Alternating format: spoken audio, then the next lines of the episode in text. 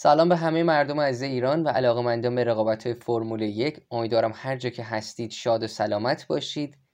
با قسمت بعدی پادکست جنسن باتن Life to Limit با شما هستیم. در این قسمت می‌خوایم از فصل 46 به کتابخونی خودمون ادامه بدیم.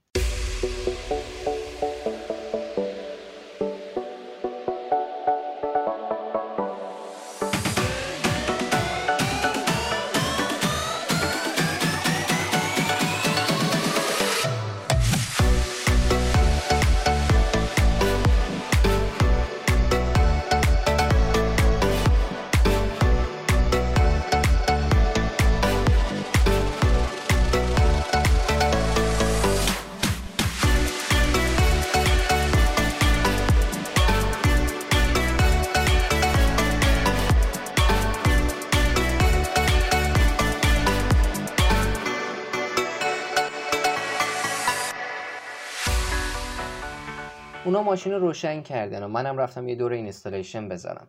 وقتی که برگشتم مکانیکا و بچه های تیم دورم جمع شدن وقتی که visor کاسکتمو دادم بالا همشون داشتن به من نگاه می‌کردن و چشامو داشتن زل می‌زدن به هم که بفهمن چه خبر بوده. من برگشتم بهشون گفتم بچه ها من فقط یه دور installation زدم. هیچ خبر دیگه ای نیست هیچ چیز دیگه من نمی‌تونم بهتون بگم. اونا گفتن آره راست میگی.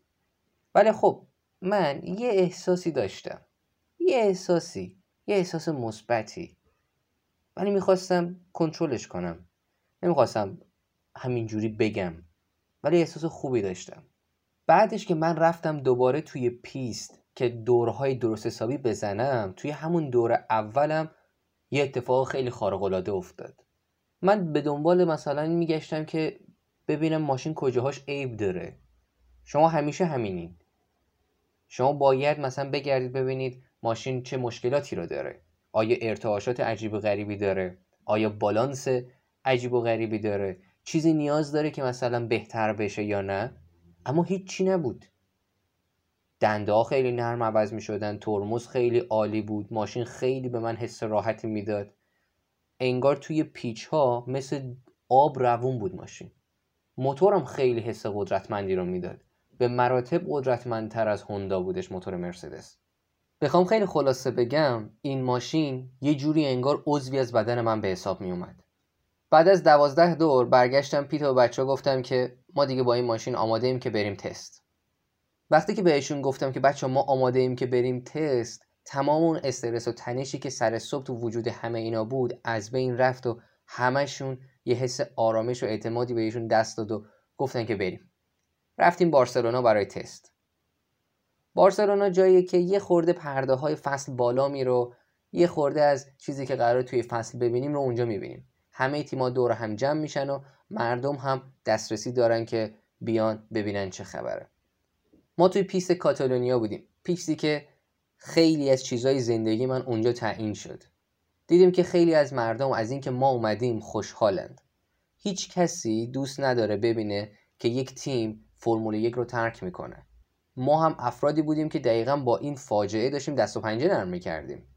یه تیم خصوصی که از خاکستر هوندا بلند شده بود. برای ما راس نقش خدا رو داشتش. توی بران راس نقش مهندس یا ایرودینامیک کار رو نداشت. راس رهبر تیم بود.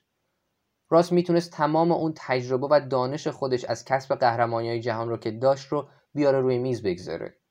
با توجه به اینکه یک فشار فوقالعاده عظیمی توی اون فصل روی دوش راس بود. راس اصلا به خودش هیچی نمی‌گرفت. هیچ خبری از سر و صدا و جار و جنجال و داد و بیداد اینا از طرف راس نبودش. برای منم این یک اتفاق خیلی خوب بود چون من اصلا نمی‌تونستم به چنین رفتاری واکنش خوبی نشون بدم و خوب عمل کنم در چنین محیطی. راس اون آرامش خاص و داشت توی اعمال و رفتار خودش که باعث می‌شد که مردم بهش گوش بده. ماشینایی هم که راست طراحی کرده بود و ساخته بود ماشینایی بودن که همشون قهرمان شده بوده برای همین ما توی گاراژ خودمون واقعا امیدمون به سقف رسیده بود. بچه های تیم اومده بودن پرده هایی رو جلوی گاراژ گذاشته بودن تا جلوی عکاسا رو از عکس برداری از نقاط مختلف خودرو بگیرن و نذارن هیچ عکس جاسوسی از خودرو پخش بشه و منتشر بشه. اونا خودشون رو از روی بالکن و انواع اصلا جاهای دیگه خودشون رو کج می‌کردن. فوق العاده فوق العاده می‌خواستن یه دونه عکس بگیرن. نه فقط به این خاطر که این ماشین ساخته دست راسپرانه بلکه به خاطر اینکه می‌دونستن این ماشین الان تاریخچه خیلی پردردسری پشتش بود. ما خیلی دیرتر از بقیه اومده بودیم توی تست. همه جا از این نوع اخبار پخش شده بود که آقا ما مشکل جا کردن موتور توی بدنه داریم و اون جادویی که از راسپران وجود داشت مثلا به شکست مواجه شد و از این داستانا. حالا من رفتم دور اول خودم رو توی پیست بزنم و داشتم به این فکر می‌کردم که آیا احساسی که من توی سیلورستون داشتم یه توهم بود؟ یا به خاطر مثلا اون هوای سردی که توی سیلورستون بود من بد فکر می‌کردم یا هر چیز دیگه که بود؟ خیلی مصمم بودم که بدونم چه اتفاقی میفته اما نه ماشین حتی بهتر شده بود. بچه های تیم اومده بودن توی این زمان ماشین رو حتی خود دستکاری کردن و هوا هم گرم بود و ماشینش فوق العاده بهتر کار می‌کرد. دوباره من با ماشین حس یک عضو بدنم رو داشتم. وقتی که برگشتم پید رفتم گاراژ تا مهندس مسابقه خودم اندرو شاورین رو ببینم. اندرو که یه آدم فوق العاده باهوشیه که از دوران که من توی بی ای آر بودم مهندس مسابقه ای من بود و با من اومد به هوندا و همینطور بران. همه اینا رو گفتم که بگم اندرو پنج سال مهندس مسابقه ای من بود. اندرو برگشت از من سوال پرسید که جنسن چی فکر می‌کنی؟ من که حالا داشتم هنوز هیجان خودم رو مخفی می‌کردم برگشتم بهش گفتم که من راضیم. ماشین بالانس خوبی داره تعادل خوبی داره. صادق باشم بخوام باهات صحبت کنم. اندرو اینه که من از اینکه صرفا ما فقط الان توی تست هستیم و می‌تونیم بریم بیرون و چند تا دور بزنیم خیلی خوشحالم. بعد از اینکه این چیزا رو بهش گفتم اندرو یه طوری به هم نگاه کرد که انگار اصلا من متوجه نشدم چه سوالی رو از من پرسیده بود. اندرو برگشت بهم گفت جنسن تو 6 دهم ثانیه از بقیه سریعتر بودی. من بهش نگاه کردم یه لحظه کل دنیا واسم وایستاد. 6 دهم ثانیه سریعتر؟ بقیه تیم های دیگه دو روزه دارن تست می‌کنم من اولین دور خودم رو توی تست انجام دادم. الان 6 دهم ثانیه سریعترم. خیلی آروم و یواش بهش گفتم که اندرو ما الان داریم از سوخت کم استفاده می‌کنیم. اندرو گفتش نه ما داریم 50 کیلو سوخت استفاده می‌کنیم تو ماشین. چند لحظه بعد من تلفن رو گرفتم و زنگ زدم به بابا و ریچارد و کریسی و هر کسی که تلفنش رو جواب می‌داد. بهشون گفتم با ماشینی که من دارم عالیه. عالی نه خارق العاده شاید بهترین ماشینی که من توی فرمول یک داشتم.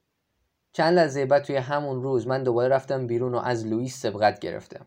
رفتم توی شوهای خارجی پیچ سوم و ازش سبقت گرفتم و ازش چلو زدم. خیلی بهم حال داده بود. بعد از ظهر همون روز من رفتم پیش روبن و متوجه شدم که روبن هم همون چیزی که من تجربه کرده بودم رو تجربه کرده بود. جفتمون فوق العاده داشتیم تلاش می‌کنیم تا هیجان خودمون رو مخفی کنیم. کل تیم فوق العاده انگیزه داشت و خوشحال بود. بعد از این قضیه حالا ما شروع کردیم سوخت زیادی رو توی ماشین گذاشتیم. تا بقیه تیم های دیگه متوجه نشن که ما چقدر دقیقا سرعت داریم. نه تنها ما سرعت خوبی رو توی دستامون داشتیم بلکه ما هیچ مشکل دوامی رو هم باهاش روبرو نشده بودیم. هیچ قسمتی از بدنه نبودش که مثلا نیاز به تغییر داشته باشه یا هیچ سوپاپی نبود که نیاز به جایگزینی داشته باشه. ماشین شبیه یک اثر هنری به نظر می رسید و عین یک اثر هنری هم رانندگی می کردیم باش اصلا. تا برسیم به مسابقه اول فصل توی ملبورن من و روبن روی ماشین کار کرده بودیم. روبن توی این موضوع خیلی خوبه. احتمالا بهترین همتیمیه که من از این لحاظ از لحاظ درک و بهینه سازی یک ماشین مسابقه تا الان من داشتم روبن بارچلو بوده. یادم میاد که بعد از اولین روز تست روبن برگشت اومد توی گاراژ به مهندسا در مورد ماشین هر چی که بود و نبود و گفتش. این لحظه من داشتم تو ذهن خودم می‌گفتم جنسن تو نیاز داری خیلی بهتر بشی خیلی پیشرفت کنی. اینجا یه آدمی بودش که من واقعا می‌تونستم ازش خیلی چیزا یاد بگیرم. حالا همه این موضوعات به کنار یه مسئله بودش که شک و تردید داشتش. یک دونه فقط. ما هیچ شبیه ساز مسابقه ای رو توی تست نداشتیم و هیچ دورهای طولانی و بلند مدتی رو نزده بودیم. ما یه تستای تو بارسلون داشتیم بعدش هم تستای بیشتری توی خیرز داشتیم و توی هر دو تا تستم ما توی جدول زمانی دست برتر داشتیم. اما همچنان علامت سوالی در مورد استقامت این خودرو مطرح بودش. آیا این ماشین برای مدت زمان کل یک مسابقه دوام کافی رو داره و دوام میاره؟ حالا که الان دارم به اون موضوع فکر می‌کنم میگم یه مسئله دیگه هم وجود داشت که ما بهش شک داشتیم. ما هیچ تمرین پیت استاپی هم نداشتیم. بنابراین ما دو تا نقطه شکی داشتیم برای خودمون. اما یه چیزی رو که کاملا مطمئن بودیم نحوه عملکرد ماشین بود. چیزی هم که ما می‌دونستیم این بودش که ماشین عملکرد خیلی بیشتر از اون چیزی رو داشت که ما اونجا به نمایش گذاشته بودیم. پس از اون که ما انقدر عملکرد خوبی رو توی تستا داشتیم بقیه افراد توی پداک همه اومدن به این نتیجه رسیدن که ما احتمالا از سوخت کم استفاده کرده بودیم که اینقدر زمانهای خوبی رو ثبت کرده بودیم. که در واقع ما اصلا برعکس این قضیه بودیم. هر تیم عاقلی دقیقا همین کاری که ما کردیم رو می‌کنه. به خاطر اینکه می‌خواد مخفی نگه داره چیزایی که هست رو. ما در چنین شرایطی رفتیم برای ملبورن. ما می‌خواستیم که توی تعیین خط خوب باشیم. اما سوال اینجا بود که اگه ما توی مرحله تعیین خط خوب می بودیم آیا این خوب بودنمون توی کل مسابقه هم تکرار می‌شد؟ گرنپری استرالیا یه مسابقه خیلی خوبیه. اولین مسابقه فصله. همیشه یه احساس اضافه از خاصتر بودن رو نسبت بقیه داره. بابا هم فوق العاده عاشقشه. هر سال بابا با دوستاش توی فرمول یک توی استرالیا دور هم جمع میشن و یه شام خیلی بزرگی رو توی اول فصل با هم می‌زنن. البته اون موقع دیگه پیرمرد ما خیلی رفیق داشت توی فرمول یک. بابا دیگه یه جورایی تبدیل به یکی از ستونای اصلی پداک شده بود یه جورایی شبیه موری واکر شده بود اون موقع. مثل موری هم بابا آدمی بودش که همه توی پداک دوستش داشته. این دوستای خیلی زیاد بابا توی پداک یه اسمی رو برای بابا گذاشته بوده. پاپا اسمورف.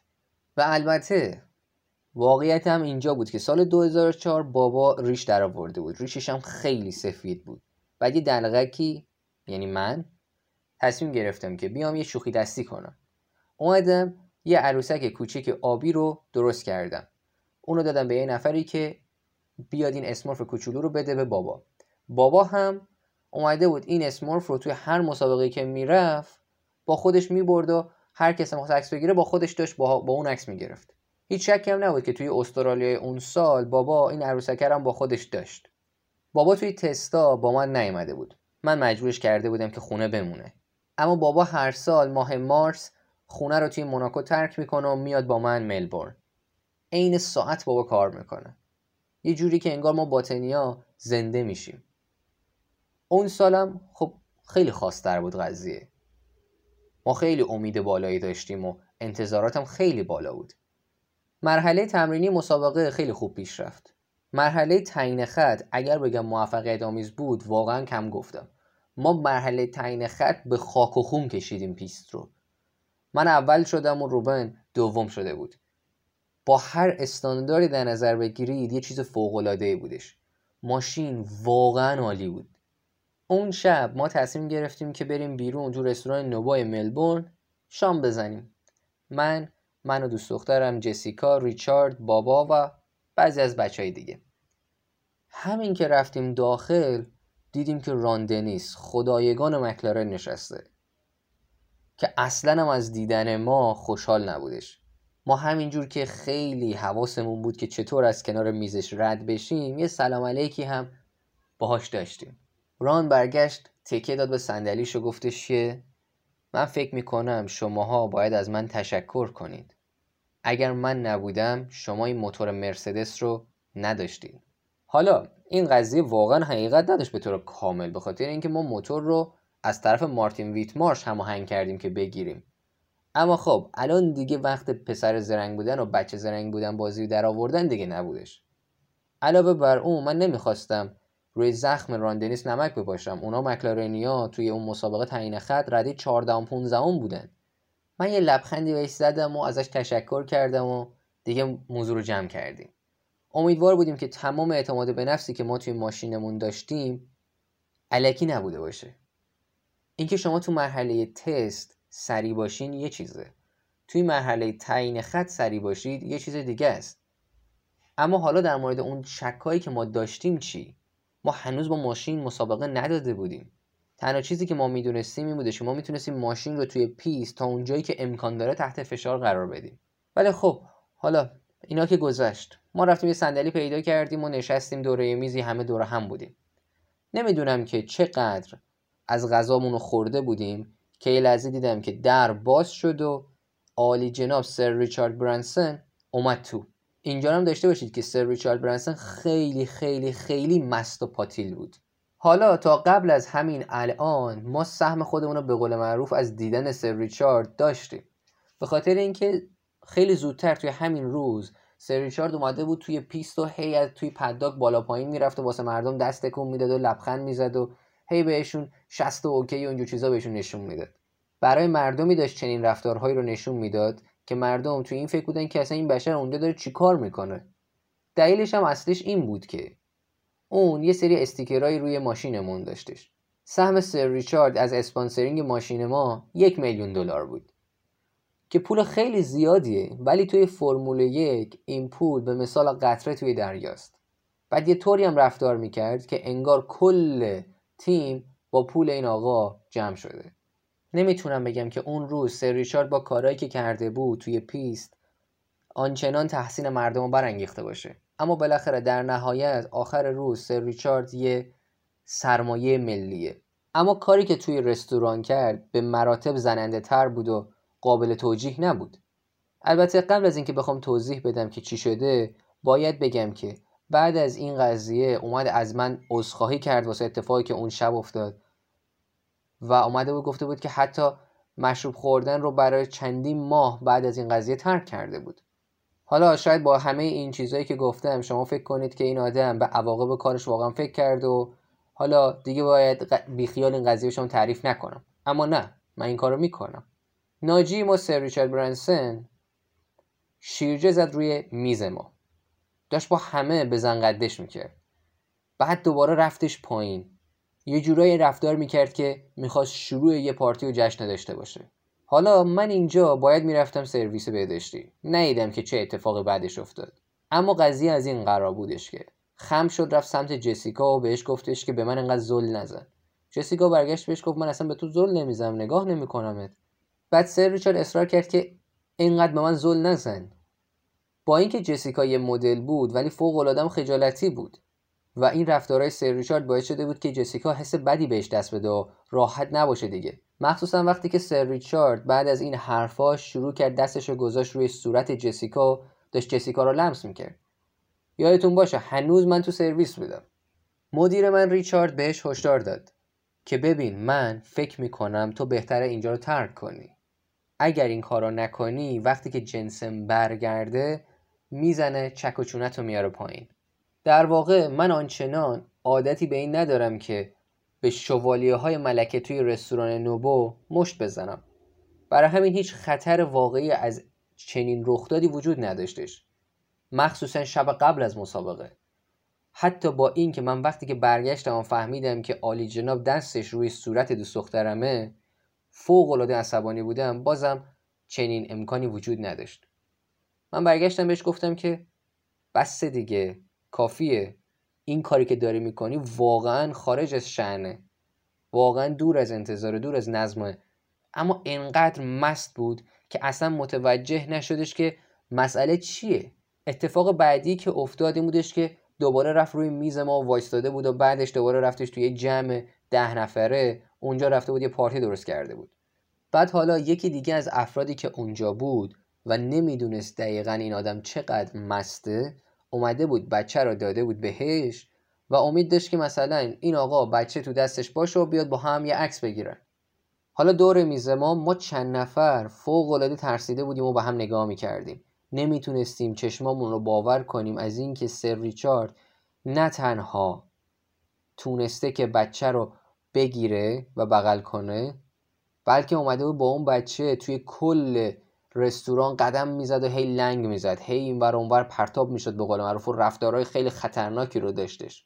خیلی از افراد رفتن جلو تا اونو پشیمون کنن و آقا بیخیال شد نمی‌خواد از این کارو کنه. ریچارد لطفا بچه رو بذار پایین. لطفا از بچه دور بمون. فاصله بگیر ازش. بالاخره آخر سر سر ریچارد بچه رو گذاشت پایین و چند لحظه بعدش هم دیگه رستوران رو ترک کرد. دیگه همه به قول معروف آرامش بهشون برگشته بود وقتی که این آدم از رستوران رفت. ما چند نفر دور میزمون حالا داشتیم خیلی با تعجب به هم نگاه می‌کردیم. ریچارد برگشت گفتش که من نمی‌تونم باور کنم. ما باید کل سال رو با این اسکل سر کنیم. برخلاف بیشتر مسابقات دیگه که تو ساعت دو یا سه برگزار میشن گرنپری استرالیا ساعت پنج برگزار میشه. برای همین ما همیشه سر صبح مسابقه قبل از اینکه بریم پیست یه خورده میریم جاهای دیگه اونجا زمان میگذرونیم. کل جمعیت ما با هم جمع شدیم رفتیم به یه رستورانی توی استوک هاوس تا یه قهوه اونجا بخوریم. زمان خیلی خوبی بود که همینجوری بگذره. یه خورده با هم حرف بزنیم. قبل از اینکه دیوونه بازی مرتبط با مسابقه شروع بشه تمرکزمون رو جمع کنیم. و مخصوصا در مورد این سال ویژه‌ای که ما در اختیار داشتیم و پیش رومون بود نسبت به اخلاقیات سر ریچارد برانسون که یه چشمش رو شب قبل دیدیم صحبت کنیم. همینطور اینجا جایی هم بود که من تمرکزم جمع می‌شد. به طور کلی من خیلی آدم آسونگیری هستم. ولی توی روز مسابقه اگر منو ببینید ممکنه یه طور دیگه فکر کنم. به خاطری که توی اون روز من فقط درگیر جمع کردن تمرکزمم. گاهی اوقات بابا اذیتم می‌کنه مثلا با گفتن یه حرفی. می‌تونه هر حرفی باشه ولی من یه دفعه میپرم بهش. این اتفاق برای ریچارد هم میافته. این دو نفر بیشتر از همه نصیبشون میشه. اینطوری هم نیستش که مثلا من داد می‌زنم یا فوش میدم یا قهوهمو میریزم زمین یا کار دیگه از این دست می‌کنم. نه. گاهی اوقات من توی این نوع مواقع قاطی می‌کنم. درک این چیزا برای مامان سخت بود. هر موقع مامان که میومد به یه مسابقه می‌خواست کل آخر هفته رو با من بگذرونه. اگر مامان این اجازه رو داشت که تو جلسات توجیهی شرکت کنه میومد شرکت می‌کرد. میومد اونجا کنارم میشست مامان هیچ وقت درک نمی‌کرد که چرا من توی روز مسابقه یه آدم متفاوتیم. مامان فقط می‌خواست موی پسر کوچیک خودش رو مرتب کنه.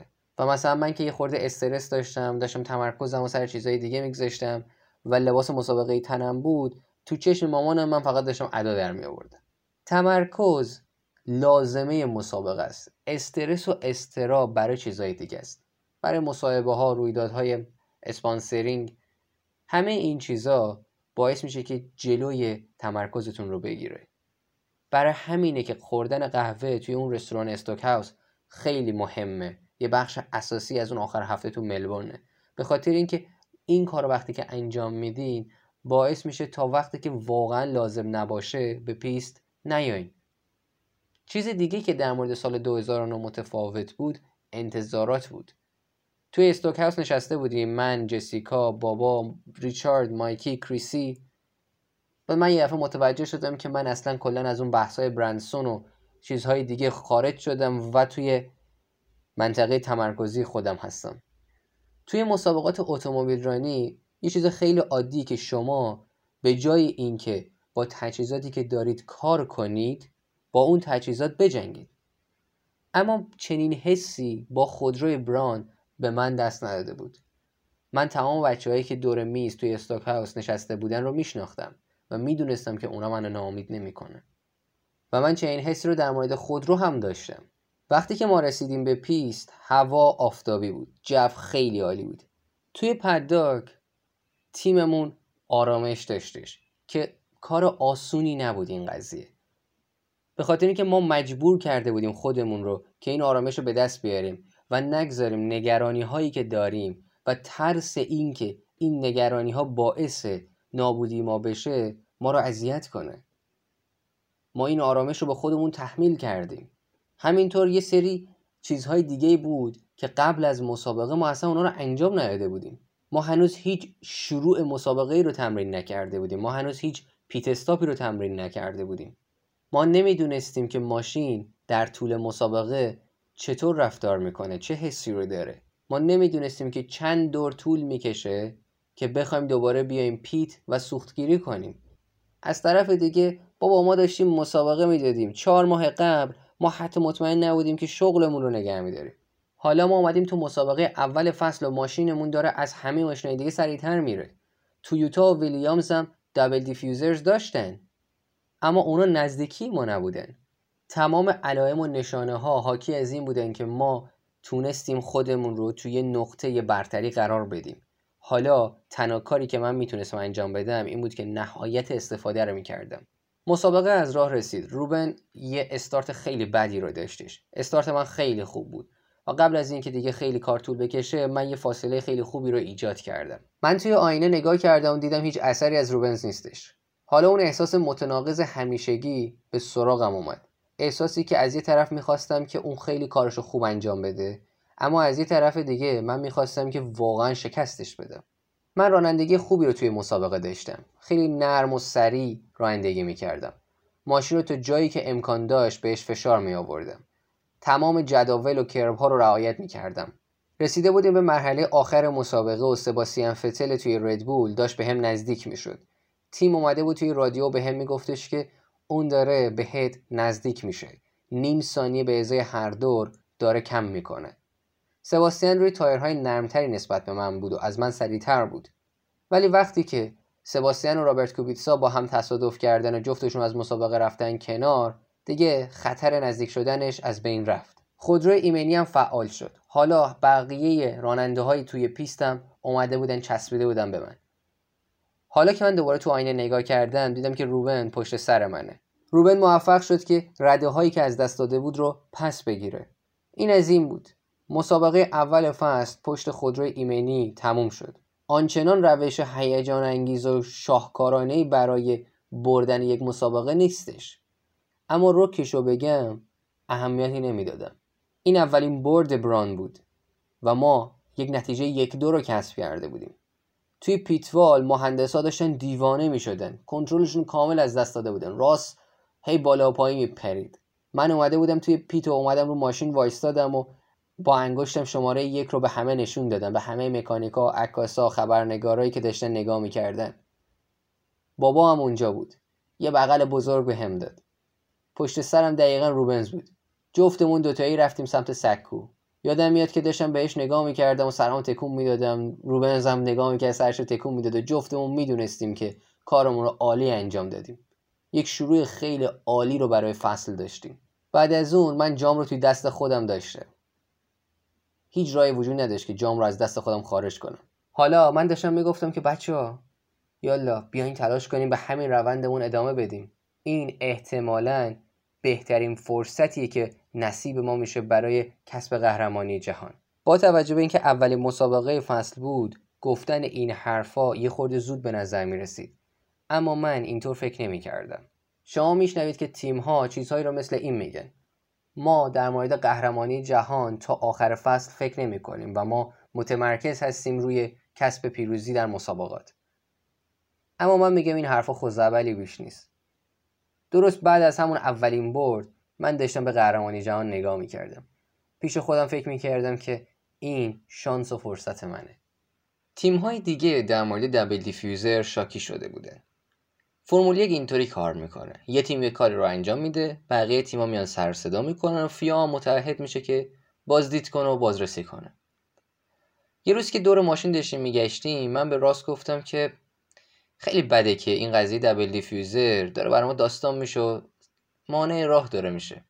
راس برگشت بهم گفتش این صحنه یه لحظه عینکش رو داد بالا گفتش که نه خوبه.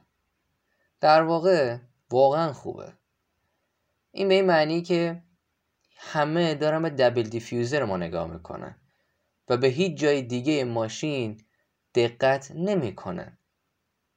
خیلی چیزای دیگه هست توی ماشین. که افراد نگاه بهشون نمی‌کنن. هیچ چیز غیرقانونی وجود نداشت. شغل طراحای مثل راس اینه که بیان حفره های قانونی رو پیدا کنن. ما توی پیست ماشینا رو تا سرحد جایی که امکان دارن بهشون فشار میاریم. خارج از پیست این وظیفه این افراد هستش که بیان قوانین رو تا جایی که ممکنه تحت فشار قرار بدن این فرمول فرمول یکه. دومین مسابقه مالزی بود. که یه مسابقه بارونی بود. انقدر بارون شدید بود که ما اصلا به زور می‌تونستیم ببینیم.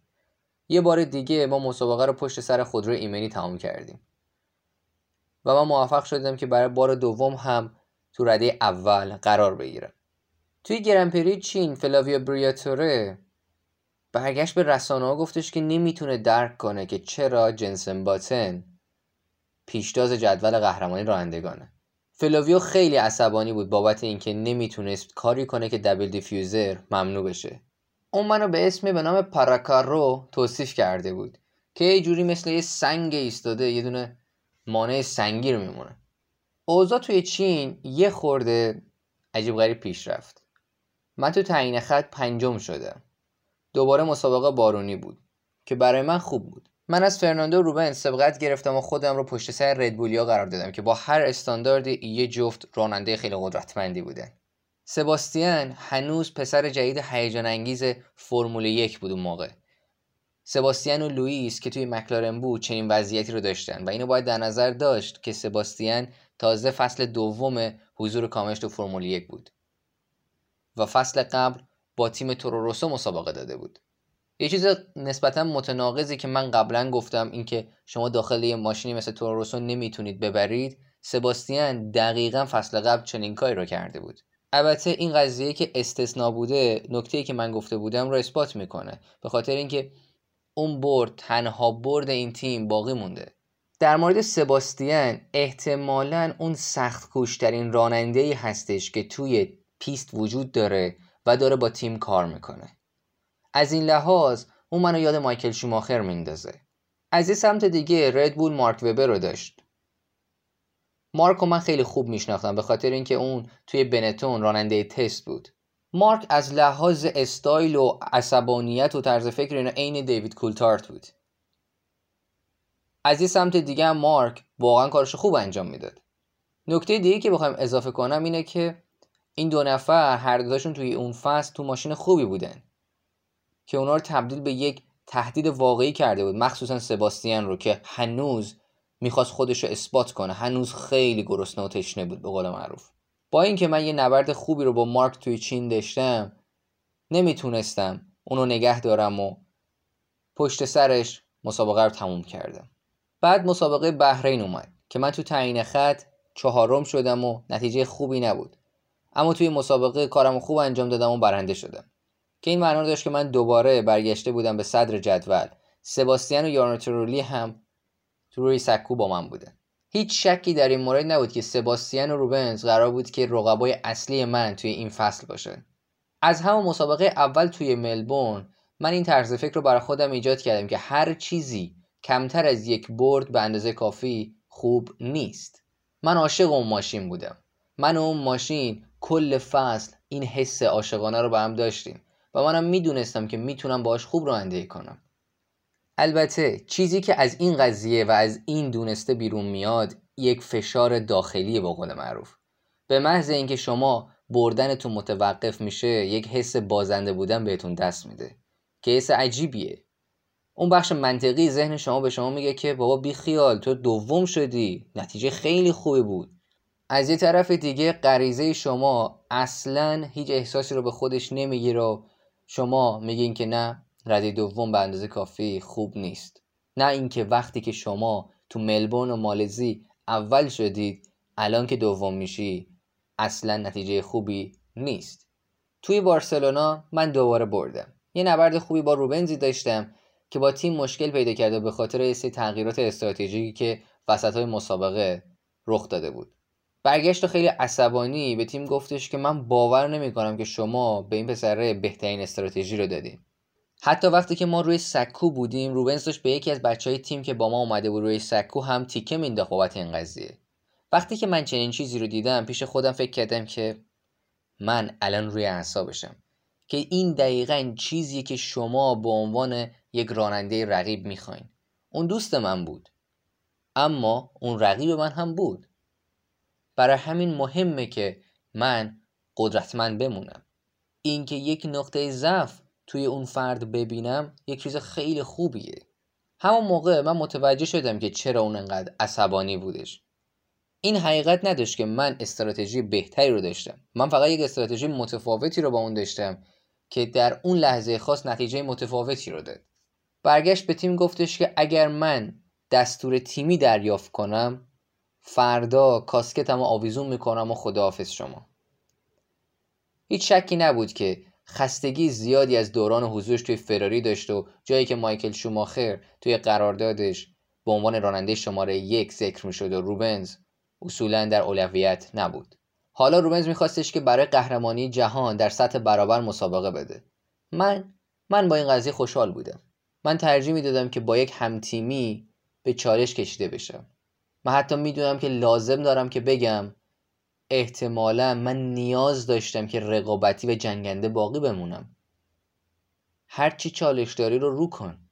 حالا 5 تا مسابقه از 17 تا مسابقه فصل گذشته بود و من با 41 امتیاز از 45 امتیازی که ممکن بود به دست بیاد صدرنشین جدول بودم. تیم بران هم در جدول سازندگان با 68 امتیاز صدر جدول بود و با یک فاصله خیلی امنی نسبت به ردبول قرار داشت. لوئیس از اون سمت یک فصل خیلی بدی رو توی مکلارن داشتش و تنها تونسته بود 9 امتیاز رو دریافت کنه. توی موناکو ردبول double diffuser رو روی خودروی خودش معرفی کرد و رونمایی کردش. که حالا این دیگه این معنی رو داشت که ما توی سطح برابر بودیم. موناکو تعیین خطش خارق العاده است. وقتی که شما دارین با سوخت کم و تایر جدید رانندگی می‌کنید خیلی عالیه. خود مسابقه رو بخوام بگم اگه بخوام صادق باشم مسابقه یه راهپیماییه. نمی‌تونید این موضوع رو رد کنید ولی به هر حال خیلی با شکوهه مرحله تمرینی خوب بود و ما سرعت خوبی رو داشتیم. فراریا نزدیکترین رقبای ما تا مرحله Q1 و Q2 تعیین خط بوده. پنج تا ماشین تو مرحله اول حذف شده. بعد پنج تای دوم دوباره تو مرحله دوم یا همون Q2 حذف شده. مرحله سوم تعیین خط یا Q3 ده نفر حضور داره. و من با این ده نفر فاصله خیلی زیادی رو داشتم و تمام امیدهام برای قرار گرفتن روی pole position داشت از بین می‌رفت. بهتون قبلا گفتم که چقدر مهمه توی موناکو شما روی pole position باشید. اما یه دفعه من یکی از اون دورهایی داشتم که همه چیز توش خوب پیش رفت. دوری که من احساس کردم مثل آب توی رودخونه جریان داشتم داخل پیست. روون بودم. وقتی که داشتم دور می زدم این حس رانندگی کردن به هم دست نداده بود. یک حس همزیستی با خودرو به هم دست داده بود. وقتی که دور تموم شد من انگار از اون حالت خلصه و تمرکزی که بودم بیرون اومدم. شما متوجه میشید که من چی میگم. اگه مثلا یه موقعی رفته باشین دوچرخه سواری یا, یا رفته باشین مسابقه دو یا هر بخشی که یک مسابقه انفرادی چیزی باشه شما توی اون حاشیه تمرکزی خودتون قرار می‌گیرید من واقعا هیچ وقت توی مرحله تعیین خط عالی نبودم. من بیشتر نگرش الامپراستی داشتم تا ارتون سنایی وقتی که مثلا کار به آخر هفته مسابقه ای می‌رسید. بیشتر فکرم توی تنظیمات و ستاپ ماشین و استراتژی کلی بود. به جای اینکه مثلا بیام برم یه تکدور فوق العاده رو بزنم فکرم توی اونجاها بود. اما اون دور اون دور دور سنایی من بود. من روی pole بودم. من روی pole position بودم. مسابقه که شروع شد من پیشتازی خودم رو حفظ کردم و فاصله خوبی رو ایجاد کردم. پشت سر من روبنز بود که خیلی فاصله کمی رو با من داشت. اگه یادتون باشه توی اون نکاتی که راجع به downforce براتون گفتم اینو باید بدونین که وقتی که پشت سر خودروی جلویی قرار می‌گیرین شما چسبندگی ایرودینامیکی ارزشمند خودتون رو از دست می‌دید. من کاملا می‌تونستم ببینم که روبنز داره به تایرهای عقبش آسیب می‌زنه و آسیب وارد می‌کنه. منم برای اینکه به این قضیه جواب بدم اومدم موقع ورود به پیچ به تایرهام زیاد سخت نگرفتم. شتابگیری آرومتر و نرمتری رو داشتم تا هرزگردی چرخام رو کمتر کنم و به طور کل شرایط خودم رو در حالت بهتر و بهینه تری نسبت به روبنز قرار بدم. وقتی که کار به مرحله آخر مسابقه رسید من دیگه شل کرده بودم تا تایرهامو مدیریت کنم.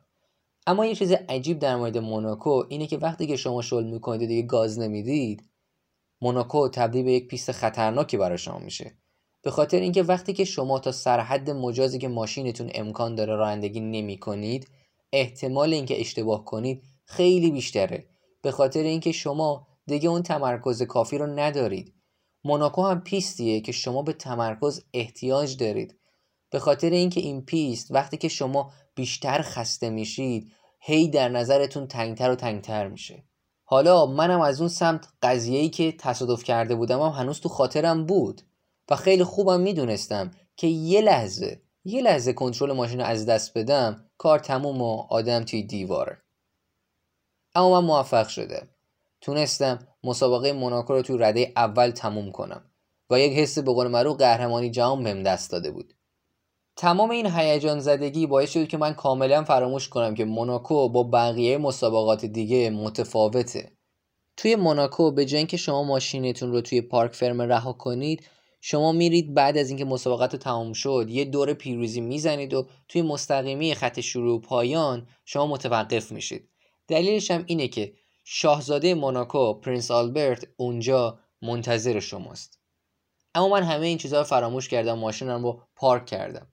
که یه نفر اومدش اومد گفتش که آقا تو اینجا توی جای اشتباهی ماشینتو پارک کردی. من گفتم ای واقعا؟ گفت آره. بعد بهم گفتش که آره تو قرار بود که مثلا اونجا باشی. حالا هنوز کاسکت روی سرم بود و دستکشام هم توی دستم بود. داشتم توی پیت می دویدم یه چیز اولش 500 متر دویدم. برای تمام تماشاگرها و مکانیکا دست تکون می‌دادم.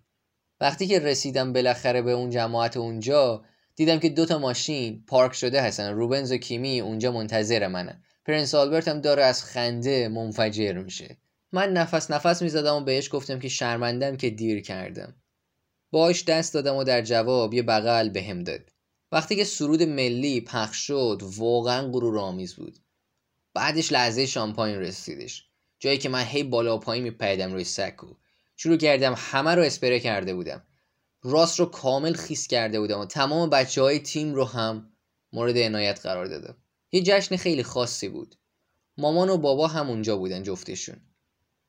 سعی داشتن که از وسط جمعیت راه خودشون رو پیدا کنن و خودشون رو به من برسونن. یه جوری یه لحظات راکیوارانه به هم دست داده بود که من از وسط جمعیت رفتم اینا رو پیدا کردم و یه بغل بزرگ بهشون دادم. عشق و حال موناکو اینجا تمام نمیشه. وقتی که شما گرنپری موناکو رو می‌برید شما به زیافت شام به میزبانی پرنس آلبرت و دوست دخترش که الان همسرش شده شارلین دعوت میشید. ریچارد رفته بود یه کت و شلوار از دولچه گابانا برای من گرفته بود و جسیکا و من رفتیم برای جشنش. من روبروی پرنس آلبرت نشسته بودم و جسیکا هم کنارش. یه شام خیلی عالی رو داشتیم. وسط شام من بحث رو باز کردم. بهش گفتم خب پرنس آلبرت الان چیکار می‌کنی؟ برگشت یه جوری بهم نگاه کرد که آره من دیگه دارم میرم خونه و از این داستانا. من بهش گفتم اصلا حرفشم نزن تو خونه برو نیستی. من یه سری دوستام توی امبرلونج هستن و یه دونه میز رزرو کردن. بیا بریم اونجا با ما باش. پیش خودم داشتم فکر می‌کردم که الان اگر من با شاهزاده آلبرت موناکو برم توی پارتی تو امبرلونج بابا و ریچارد دیوانه میشن. هیچ راهی هم نداشت که من نه رو به عنوان جواب قبول کنم. اون شروع کرد بگه که من نمی‌تونم و این داستانا. من دوباره بهش گفتم نه عزیزم شما با ما میای میریم امبرلونج خوشبختانه دوست دخترشم راقب بود که بیاد. برای همین شارلین و جسیکا نقش خودشون رو خیلی خوب بازی کرده. برای همین ما چهار نفر بلند شدیم که بریم. یه کلی از بادیگاردان با ما اومده بودن. درست همونطوری که من انتظار داشتم وقتی که رفتیم تو بقیه همه قفل کردن. حالا یه چیز اضافه ترم بخوام بگم اینه که پرنس آلبرت خودش یه آدم خیلی نابیه. یه چند تا نوشیدنی زد رفتش وسط سن رقص. چه حرکاتی هم می‌زد. توی یک لحظه ریچارد شیرجه زدش از پشت مبل نمی‌خواست مثلا خیلی کار آکروباتیک بازی در بیاره فقط قصد نشستن داشت ولی خب شیرجه زد رفیق ما. که حالا وسط شیرجه زدنش پاش گیر می‌کنه. برای همین رو پشت پرنس آلبرت فرود میاد به قول معروف. برگشت بهش گفتش که آقا شرمنده بعد اومدش به پشت پرنس آلبرت یه ضربه داداش چطوری بهش زدش. همین لحظه بود که محافظای پرنس هم اومدن. یه عنایت خیلی زیبایی به رفیق ما داشته. فردا صبحش ما انتظار داشتیم که هنوز اثر مستی دیشب باقی مونده باشه. ولی در واقع ما حالمون خوب بود. من به جسیکا گفتم که خب okay ه. پاشو بریم لب ساحل یه ناهاری بزنیم. بعد یه پیامی از بچه ها رسید که آقا کجاییم؟ ما داریم میایم پایین. اتفاق بعدی که افتاد این بود که هر هشت نفر ما دور هم جمع شده بودیم و داشتیم لیوانای روز رو می نوشیدیم چهار پنج ساعت ما به این قضیه ادامه دادیم و وقتی که به آخر خط رسیده بودیم دیگه کاملا پاتیل شده بودیم. اما کاملا پایه برای اشغال بیشتر بودیم. اما شما داخل دوشنبه بعد از ظهر توی موناکو کجا می‌تونید برید برای اشغال بیشتر؟ یه زنگی به یه رفیقی زدیم که مدیر جایی به نام زبرا اسکویر بود. که اومده بود اون فضایی که خودش داشت رو فقط برای ما چند نفر باز کرده بود و یه سری شامپاین های بزرگی هم آورده بود که ما اون رو با شمشیر باز می‌کردیم. وقتی که هر شامپاین تمام می‌شد دوباره یکی دیگه آورده می‌شد. شاید هم یکی دیگه هم آورده بود. به خاطر اون روز بود که ما ایده ای رو به نام سوپر ماندی یعنی یک روز بعد از روز مسابقه معرفی کردیم. می‌دونید روزی که ما توی اون میایم ریلکس می‌کنیم و آروم می‌گیریم و قشنگ برمیگردیم به زندگی عادی. مسئله اینجا بود. یه خورده دیگه طول می‌کشید تا ما دوباره بتونیم چنین چیزایی رو احساس کنیم. دوران برد من داشت به یک توقف خیلی بدی می‌رسید. من توی گرنپری ترکیه پیروز شدم. سکوهای دیگه رو هم سباستین و مارک از تیم ردبول گرفته بوده حالا دیگه من یه پیشتازی خیلی زیادی رو داشتم و برای این افراد غیر قابل دسترسی بود. من توی رادیو داد زدم که شما برای من یه حیولا ساختین. خیلی خیلی ممنونم از همتون. مسابقه بعدی سیلورستون بود مسابقه خونگی من. جایی که همه خانواده من دوستای من و هر کسی از خانواده تیم توی تماشاگر حضور داره. همونطوری که می‌تونید تصور کنید من واقعا می‌خواستم که اونجا به پیروزی برسم. با در نظر داشتن این که من توی 6 مسابقه از هفت مسابقه اولم برنده شده بودم واقعا این رو برای خودم می‌دونستم که توی این مسابقه هم به پیروزی برسم. به حال این فصل قرار بود که فصل من باشه. توی مرحله تمرینی من خیلی از روبنز کنتر بودم. نمی‌تونستم بفهمم برای چی کنترم. روز بعد شد مرحله تعیین خط رسید. تازه فهمیدیم که این کنتر بودن من برمیگرده به دمای تایر. توی سیلورستون هوا سرد بود و این مشکل بود. توی ماه جوان توی انگلستان دما در بالاترین حالت خودش توی 16 درجه سلسیوس بود. شاولین مهندس مسابقه ایم توی رادیو بهم گفتش که جنسن این سبک رانندگی توه. مقصر سبک رانندگی توه. روبنز خیلی تهاجمی تر از تو داره کار می‌کنه و با این کارش دما رو به تایرهاش تزریق می‌کنه. خب حالا ما چی کار کنیم؟ جواب کار این بودش که ما باید یا امید داشتیم که دمای هوا بالا می‌رفت. یا اینکه من سبک رانندگی ما عوض می‌کردم. که جفتش عملی شدنش نیازمند امدادهای غیبی بود. من مجبور شدم که سر خودم بالا بگیرم و ادامه بدم و به یه رده شیشمی راضی بشم. روبنز اومده و رده دوم و کنارش دوتا ردبولیا بودن. ماشین ردبول ماشینی شده بودش که ادریان نیووی اومده بود کاملا دستکاریش کرده بود. ماشین خیلی خوب به نظر می رسید و ما حالا استرس نوع پیشرفت اونا رو داشتیم. به عنوان یه راننده بزرگترین رقبای من اون سال روبنز و سباستیان بودن و تیم ردبول خیلی خیلی عقبتر بود توی امتیازا نسبت به ما. هنوز بیشتر از یه دونه نیم فصل مونده بود و اونا یه اعتماد به نفسی نسبت به خودشون داشتن که برای ماها استرس آور بود. توی مسابقه من شروع خوبی رو داشتم. اما فیلیپ ماسا توی فراری صد رام شد و من یه رده از دست دادم. من بقیه مسابقه رو به قول معروف بیشترش رو سعی کردم که از یارنوترولی عبور کنم. تازه اون موقع بود که من فهمیده بودم چطور بتونم تایرم رو توی مسابقه کنترل کنم. اما دیگه خیلی دیر شده بود و من به یه رده شیشمی رسیدم. همونطور که قبلا گفتم پیروزی ذهنیت و نگرش شما رو نسبت این ورزش تغییر میده. موقعی که من از این ورزش رفتم و بازنشست شدم با یه رده شیشمی واقعا خوشحال می شدم فوق العاده خوشحال می شدم اما وقتی توی سال 2009 یه رده شیشمی به دست آورده بودم به خودم می‌گفتم که آقا اصلا چرا اصلا باید زحمت بکشم بیام مسابقه؟ این چه نتیجه ایه مسئله فقط این نبود. اما گرانپری بریتانیای بد و ضعیف من بعدش دوباره ردبول تونسته بود یه نتیجه یک دو توی نربرگرینگ آلمان کسب کنه. این در حالی بود که من و روبنز فقط رده پنجم و ششم تونسته بودیم بگیریم.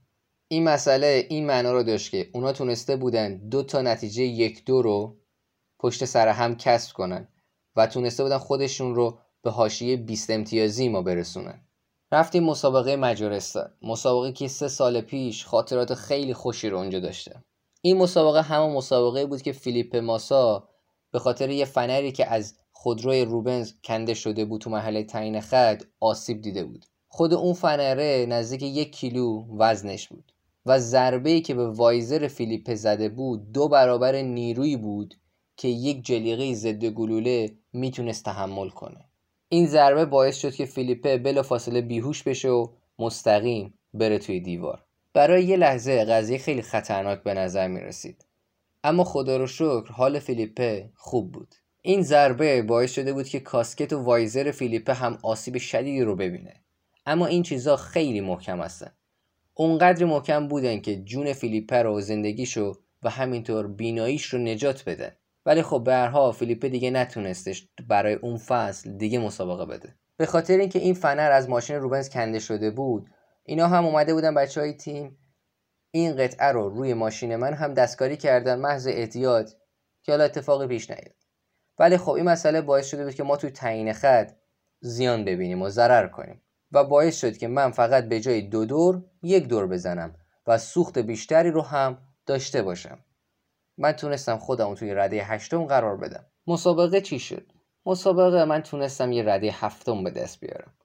سورپرایز اون آخر هفته لوئیس بود که تا اون موقع فصل خیلی بدی رو داشت و بالاخره تونست به پیروزی برسه. حالا لوئیس یه جورایی هم خودشو توی جنگ قهرمانی برای بقیه مسابقات فصل قرار داد. شخصا فکر می‌کردم که ما توی بران دیگه مسیر خودمون رو گم کرده بودیم. به نظر نمی رسید که مثلا ما داریم عقب گرد می‌کنیم نه. مسئله اینجا بود که بقیه رسیده بودن و ما هیچ خرج روی ماشینمون دیگه نداشتیم هیچ هزینه روی ماشینمون نمی کردیم ریچارد شنیده بود که بودجه ما برای ماشین 7 میلیون پوند بود و اونا فقط 700 هزار پوندش تا الان خرج کردن. نگرش تیم این بود که اگر قطعه خراب نیست چرا تعمیرش کنیم؟ لازم نیست تعمیرش کنیم. بذاریم همینطوری بمونه. که این نگرش غیر معمول بود.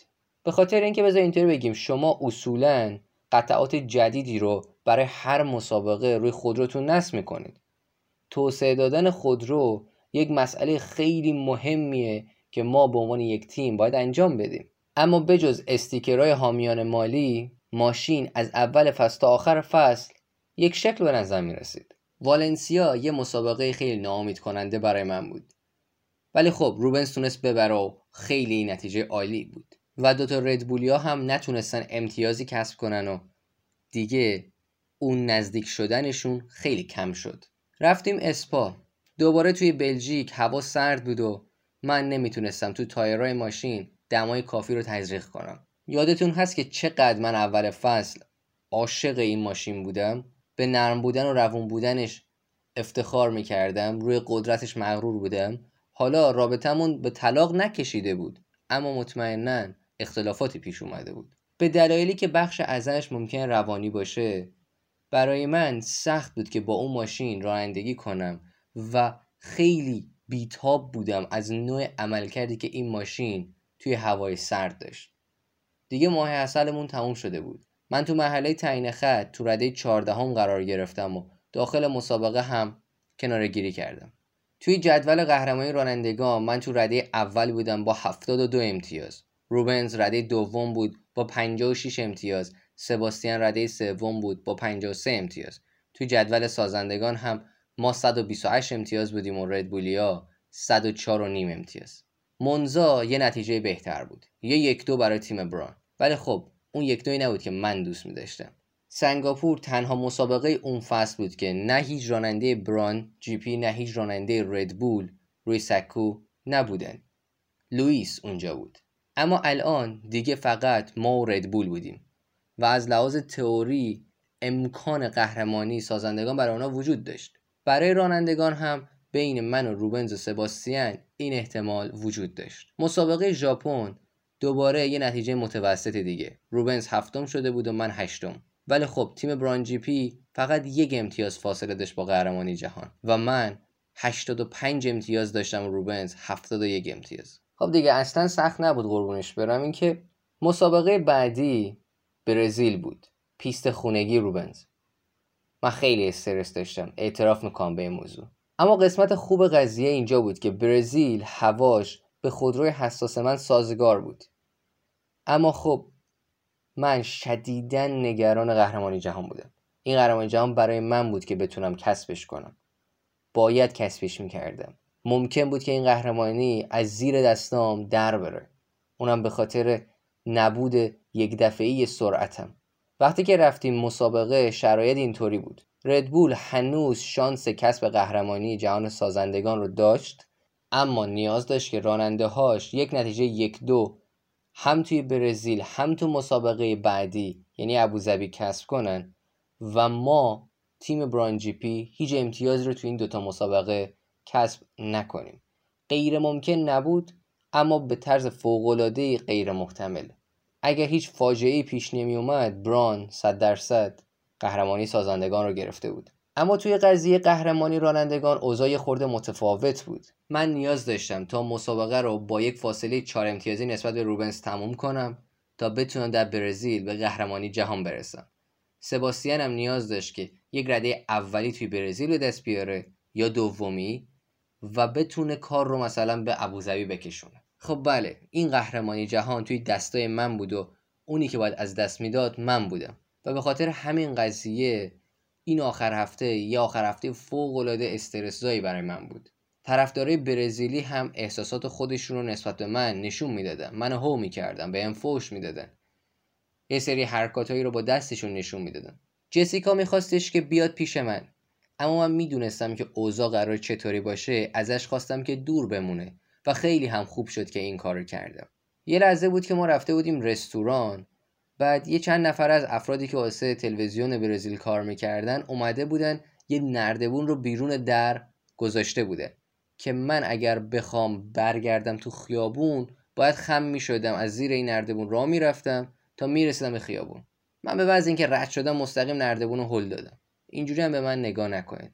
من اینجا خیلی بچگانه رفتار کردم می‌دونم. ولی خب یه شوخی دستی هم برای بچه های تلویزیونی این مسئله می‌تونه به حساب بیاد. اما خب همینه. من الان یکی از رفتارهای بد خودم رو برای شما تعریف کردم و این اثباتی بود برای اینکه اون آخر هفته و اون مسابقه واقعا داشت روی اعصاب من می‌رفت. اگر هر روز دیگه بود من به این موضوعات میخندیدم و با این افراد شوخی می‌کردم قشنگ ادامه میدیم با هم می‌گفتیم میخندیدیم. ولی این دفعه متفاوت بود. مرحله تمرین خوب پیش رفت.